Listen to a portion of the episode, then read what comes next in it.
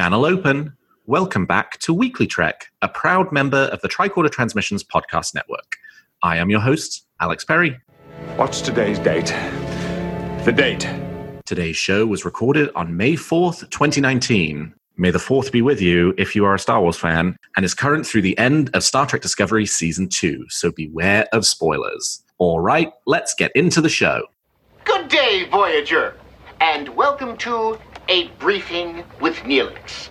It's a catchy title, isn't it? Weekly Trek is a 30 minute news show covering the biggest stories from the Star Trek franchise. We are in a new golden age of Star Trek. There are five television shows in production and enough merchandise to fill the Bajoran wormhole. So stick with me and I'll help you sort some of the real facts from a lot of the Dominion propaganda that you'll find online. And my guest this week is a returning guest. It's Heather Kirby. Welcome back, Heather, to Weekly Trek. Thank you so much for having me on again. I'm excited to talk about all the wonderful news that's exploding into the 32nd century with us. Of course. And I hear a little birdie tells me that you might be podcasting on a more regular basis coming soon, right? Coming very, very soon. We're still in the early stages of getting all the bells and whistles worked out. But if you are interested in what I might be co hosting, you can check out the newest episode of Disco Trek, which dropped today. Uh, it is part two of our panel called The Women, talking about women representation in Star Trek Discovery. And just to hint along the lines of what my new show is going to be about, uh, check that out. Well, we are very excited to welcome you formally to the Tricorder Tribe, and I'm looking forward to the show getting off the ground. All right, Heather, you've done this before, you know the drill. I want to know something that's got you excited about Star Trek at the moment. What's got you moving at Warp 10? Well, since it's May and it's starting to get warm out, it is kind of almost officially convention season. And that's probably what has me the most excited because, as much as I don't get to go to as many conventions as I would like to, because my wallet would be very angry with me if I did, I love seeing all the posts online from different people who are at different conventions and getting to meet all the amazing Star Trek guests that come to all these conventions and reach out to fans. It's just so exciting to be a part of this community and have so many actors and actresses that are willing to participate in these fan events, and it means so much to us fans. Convention season is the best. I was at my first convention for the year last weekend, which was Awesome Con, which was here in DC, so that was easy for me to get to because it's right down the street. We are now, I think, 87 days away as of the day of recording from STLV 2019.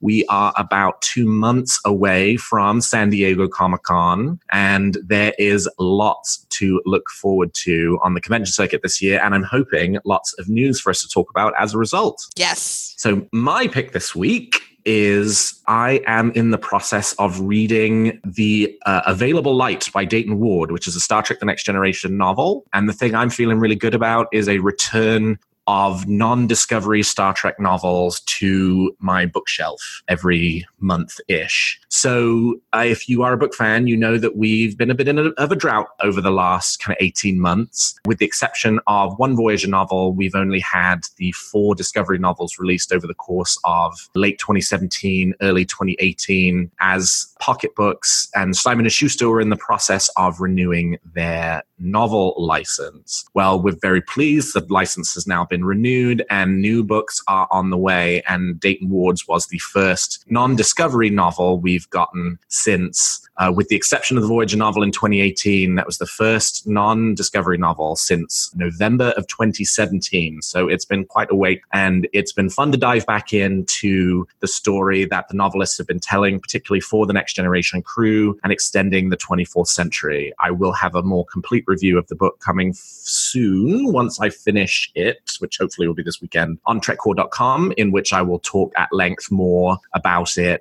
But it's just so nice to get these books back again. They've been a huge part of my fandom, at least over the last decade, while we haven't had a huge amount of Star Trek on our screens. And they're such a nice companion piece to the to the shows themselves. So Heather, are you a book fan? I am a book fan, and it's Wonderful. exciting to have new Star Trek novels coming out. Now, I have a question for you. Yes. The speculation that the reason there was such a break is that they want to co- connect like some of these TNG novels to what they're going to do in the Picard series. Do you think that's going to happen? I do actually. I've been toying around with whether to make this one of my theories one week, but let's just do it now. Yes, I think that they are doing that. So we know that the Picard show is set 20 years in the future from Nemesis, and a lot can happen in that time. We know it's pretty likely that Picard's not in Starfleet anymore when that show starts. And the story that the Next Generation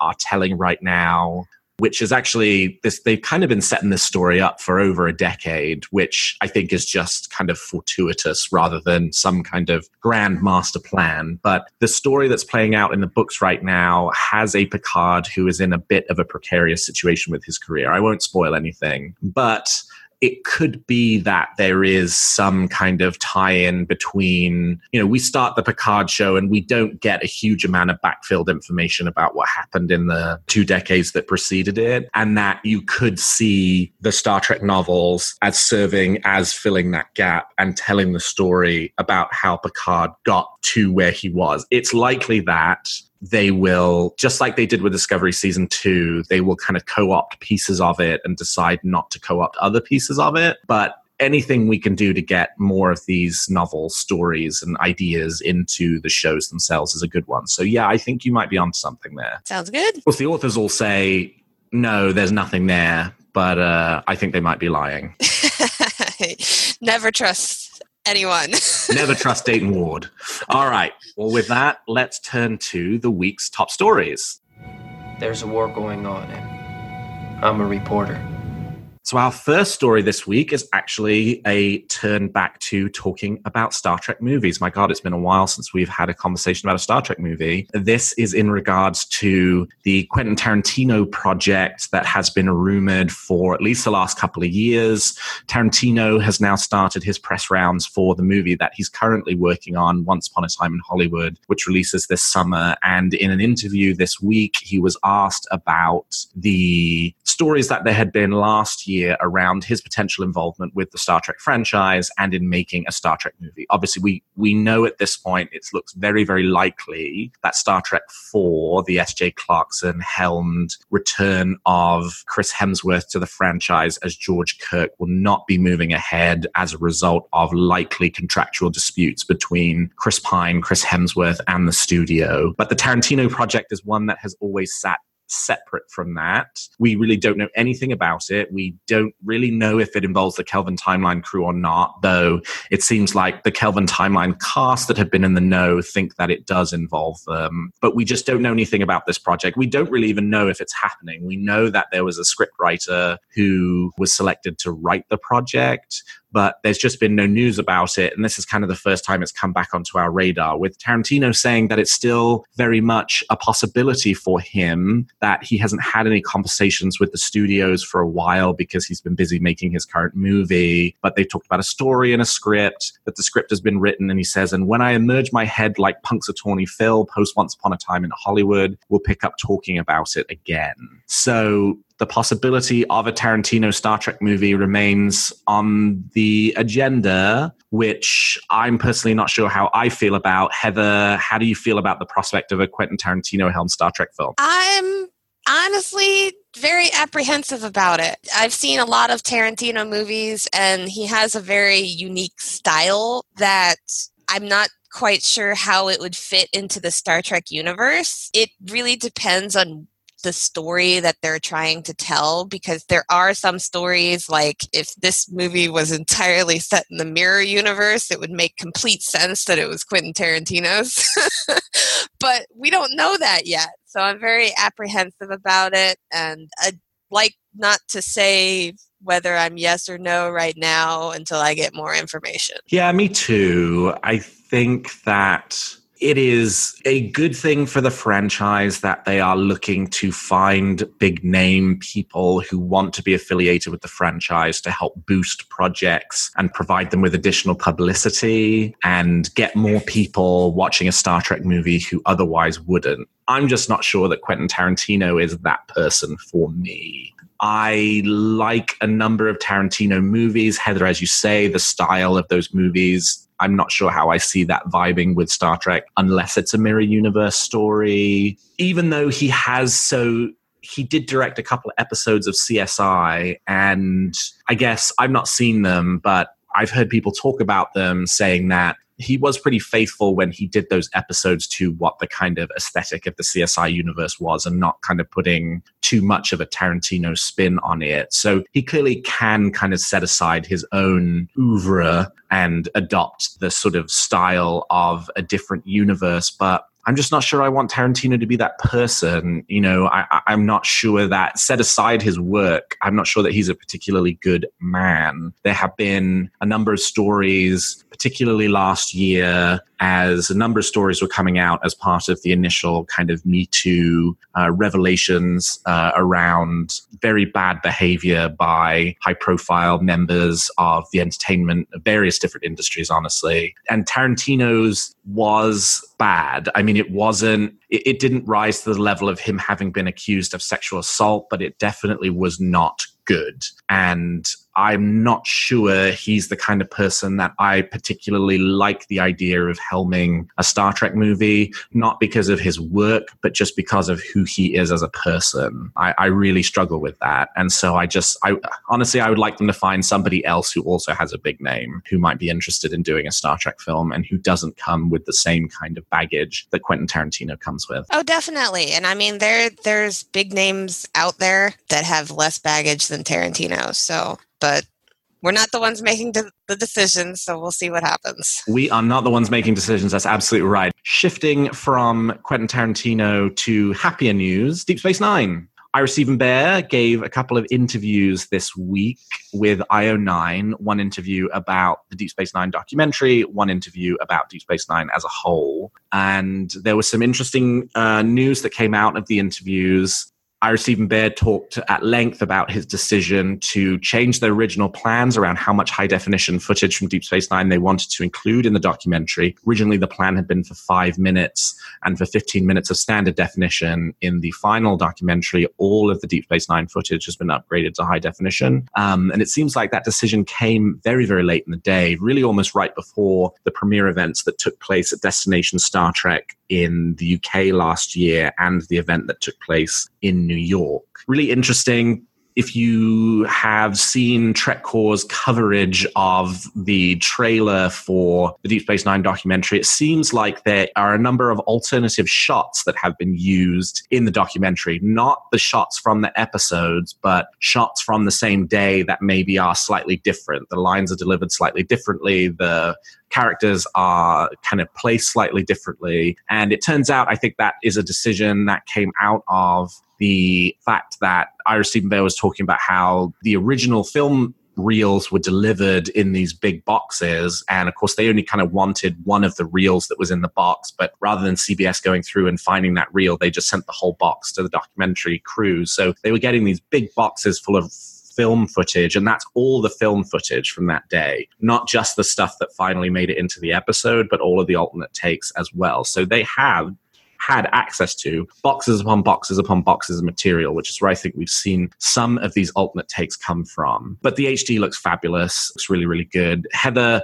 what did you take away from these interviews with Ira Steven Behr about potentially the documentary or about Deep Space Nine as a whole? Well, my main takeaway is that I love Ira Steven Behr. I think he's such uh he's he's very down to earth and he really presents himself and when he's talking about DS9 like you can feel the passion that he has for the show and what it meant to him and and everyone who worked on the documentary. And it's just so awesome to read and so awesome to be a part of it. And hopefully I will get to watch the documentary soon yeah it, it it's really interesting to see his insights compared to working on DS9 back then and the reception it has now. And uh, the one interview, he made a correlation between that and some of the criticism that Discovery gets. And even though he hasn't watched Discovery, he, he's like, there's nothing wrong with being different and that's what we were criticized for and that's what discovery is getting criticized for so um, yeah i like ira Steven behr he's a good guy Yeah, he's a great guy. And I thought that was a really great point. I mean, drawing those parallels between the reception that Deep Space Nine received at the time from the Star Trek fandom and the reception that Discovery has received now from other quarters of the Star Trek fandom has has a lot of parallels between it around, you know, fans wanting more of the same and it being different and therefore that being a challenge for a lot of fans to get comfortable with. But perhaps in the same that Deep Space Nine has been embraced by the fans, by all of the fandom community. As the years have gone by, the same thing will be true of Discovery as well. And that once we look back on this 10 years from now, 15 years from now, or I guess in, in Deep Space Nine's case, 25 years from now, we will do it and think, boy, how silly it was. There was all this conflict amongst the fans about whether it was real Star Trek, et cetera, et cetera. And we'll have come to a much better, more consensus place with the show by that point. I'm hoping it won't take 25 years, but, um, but I suppose it theoretically could.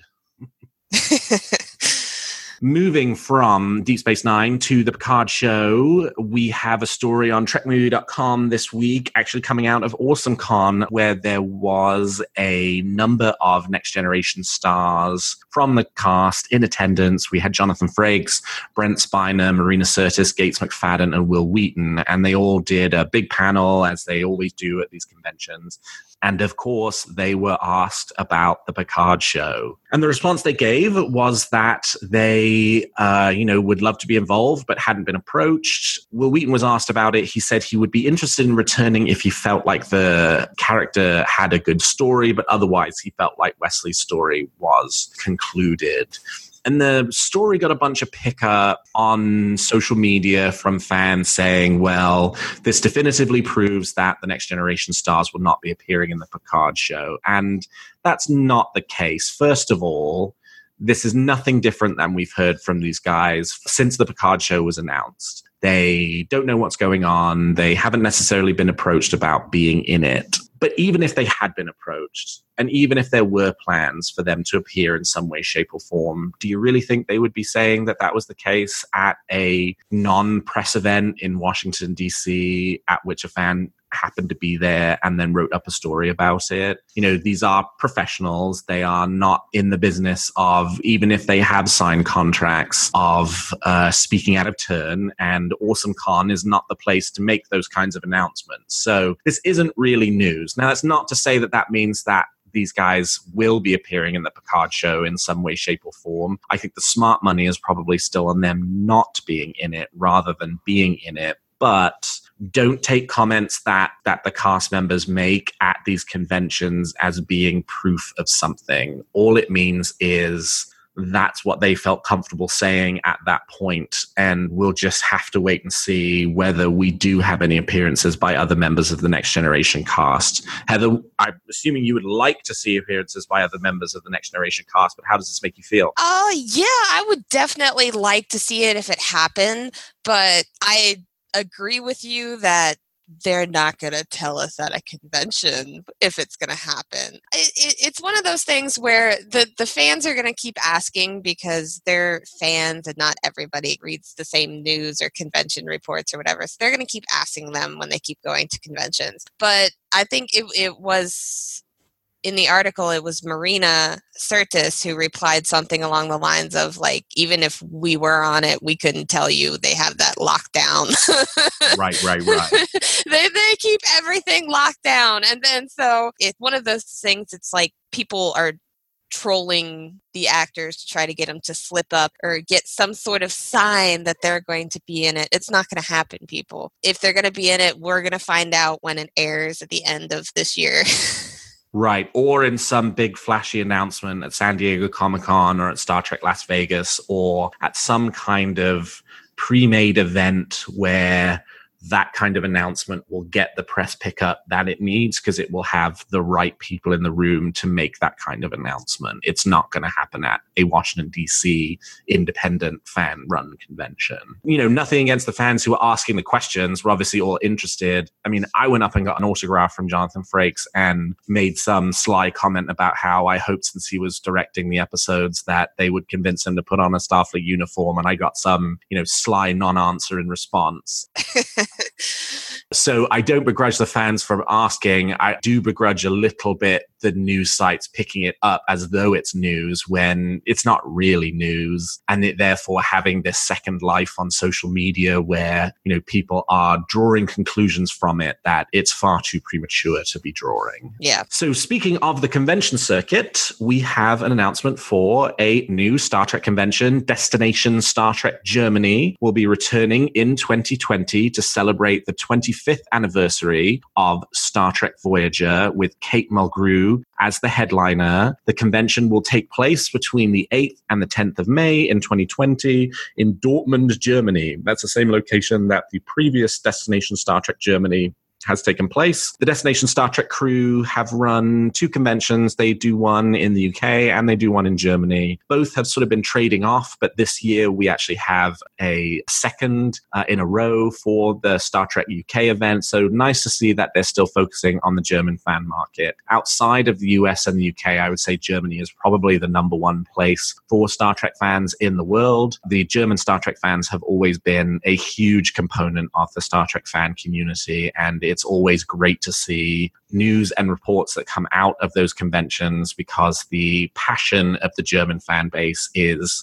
is almost second to none, quite honestly. Not only does it require all of the same things that it requires to be a Star Trek fan in the US, but it also requires you to understand a second language and to know that language well enough that the techno babble that we get in Star Trek resonates with you. So always super exciting to see the German fans get some events for them. Heather, I know you have a, a limited budget, so I think Germany's probably a little bit outside of your scope of conventions for the future, but isn't it exciting that we get another German convention event? It is exciting. I have so many friends online who are actually German Star Trek fans or uh, Star Trek fans from the continental area of Europe. So to have a convention in Germany is really great for them because it's easier for them to get to than even to go to the UK or something like that. And uh, European Star Trek fans deserve a celebration as much as American ones. Here, here. That is so true. And lastly, this isn't new news, but it's something that we haven't talked about. And someone reminded me that it was a thing. And therefore, I decided it was probably a good idea to talk about it on this episode, which is that as of last month, Star StarTrek.com is accepting open pitches for essays, reports, features, any kind of idea you have for something that you would like to appear as an article on StarTrek.com, uh, which is exciting. This is the first time this has happened in a number of years where Star Trek.com has had an open pitch submission policy. There are a number of rules around what kind of pitches they're interested in getting. They're interested in things like timely responses to recent Star Trek episodes, essays related to the Star Trek franchise, personal essays, uh, related work that ties into the Star Trek franchise, like if you work in the space industry, pieces about technology that are relevant to Star Trek, doing deep dives, listicles, interviews with interesting Star Trek fans. There's lots of different kind of approaches you can take. And then each month they have a set of things they're interested in in receiving pitches about this month. So for May 2019,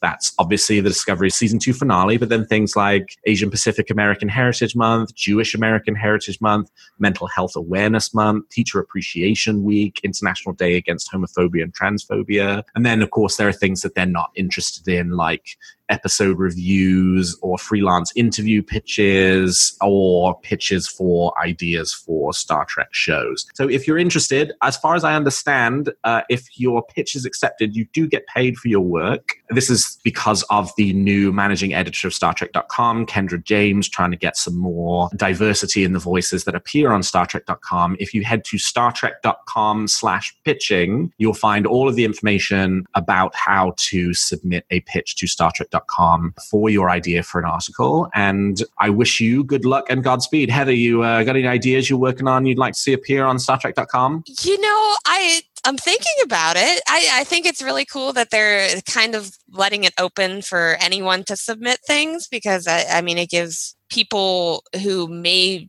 not necessarily use writing as a profession, but can produce something professional looking and have an opportunity to be on the Star Trek website and get paid for it, which is really, really amazing. So uh, it's very cool. And yeah, I might have something in mind. I don't know yet.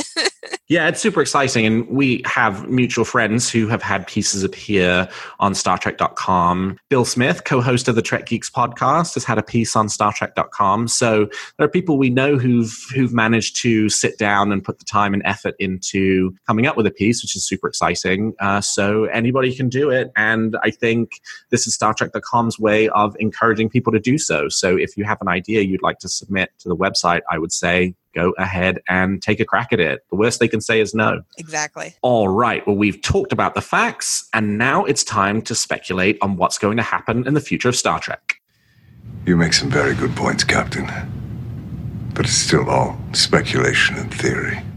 So, as you know, each week I and my guest will give a theory or a wish about the future of the Star Trek franchise. So, Heather, let me hear your theory or wish for this week. Well, I thought long and hard about this, and I had two options: was to go for something relatively simple that was probably going to happen, or go for something very bold. And I decided to go for something very bold. I love very bold. You know me; I've had some very bold theories that have not worked out on Weekly Trek. So, hit me with it. I think that the next, uh, as much as we have so many different shows in production and so many different shows that they are creatively working on when it comes to Star Trek. I think the next Star Trek live action show is going to be a spin off from one of the characters of the Picard series. Oh, wow. Okay. Um, I, I just think, especially with how they're using Discovery, and we already have one spin off from Discovery with the Section 31 series, I think it makes sense to have the Picard series focus around Picard, but introduce us to all these new characters and then take at least one of these new characters and spin them off into their own show to have Star Trek continue going in that direction. Um, obviously, we don't know that much about the Picard show, so I had no idea what character it could be, but that's my very bold theory for the week. I think that's a fabulous theory. I mean, they're about to go to all of the time and effort to establish what the Star Trek universe looks like at the turn of the 25th century. And that will require coming up with costumes and props and sets and all of these materials that they will probably want to find a way to use again. And assuming the Picard show is popular, which it probably will be, and assuming there are breakout characters from that show, and especially since the show is only supposed to run for, I think, a maximum of 30 episodes, Patrick Stewart had said they had kind of mapped out what a three season arc for the show could look like. So, no more than 30 episodes. There may be more stories for those characters beyond those 30 episodes. And I think it would be good for the showrunners to be thinking about what additional opportunities for those characters could look like. Certainly coming out of Discovery season two with the popularity of the Christopher Pike character and now all the calls we have for a Pike show, it definitely shows you that there are breakout characters for whom the fan base can be clamoring for additional material for. And the same could certainly be true of these characters we haven't been introduced to yet from the Picard show. Yep. All right. Well, we will, I think that one will probably take a year or two for us to figure out if it came true or not.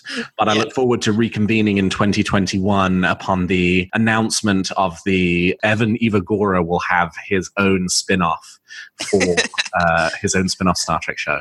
So, my theory this week is actually a wish, and it's a wish. It's not my wish, it's a wish submitted by a listener. So, this one comes from Linda Butler, who reached out to me over Facebook to say that her wish for the Star Trek franchise is that we would get more behind the scenes material, specifically the kinds of materials we used to get on the DVD and the Blu ray sets, the in depth documentaries, and uh, especially commentaries for episodes from either actors or creatives behind the episodes discussing them. The Discovery Season 1 Blu rays have some behind the scenes material, not a lot. And so there wasn't a whole lot of new material there, or at least things that we didn't already know about Discovery Season 1. And there were no commentaries. Now, this is something that's been going on in the home media market where there has been a move away from providing more in depth special features because fewer people buy Blu rays and DVDs anymore. But Star Trek fans are very interested in their shows. We are very interested in behind the scenes materials around the show. I actually just had an interview come out this week with David Barrett, who was the director for Saints of Imperfection, the return of Wilson Cruz. And a lot of the reaction I saw online to that, we went really deep into the episode, talked about some of the shots, some of the scenes, why he kind of set them up the way he did, how he did them. And it seemed like people were very interested in what what he had to say about that kind of behind the scenes material. So I, am with Linda. I would like to see more. I, and and given we're in this digital world, you know, it's the kind of thing that CBS doesn't have to package onto a Blu-ray in order to find an audience for. They have CBS All Access. They can take advantage of to give us a commentary or a more in-depth documentary about the making of Star Trek Discovery, and that's a reason to get people to continue to pay their subscriptions when we know that a number have paused their subscriptions now. The Discovery season two has ended.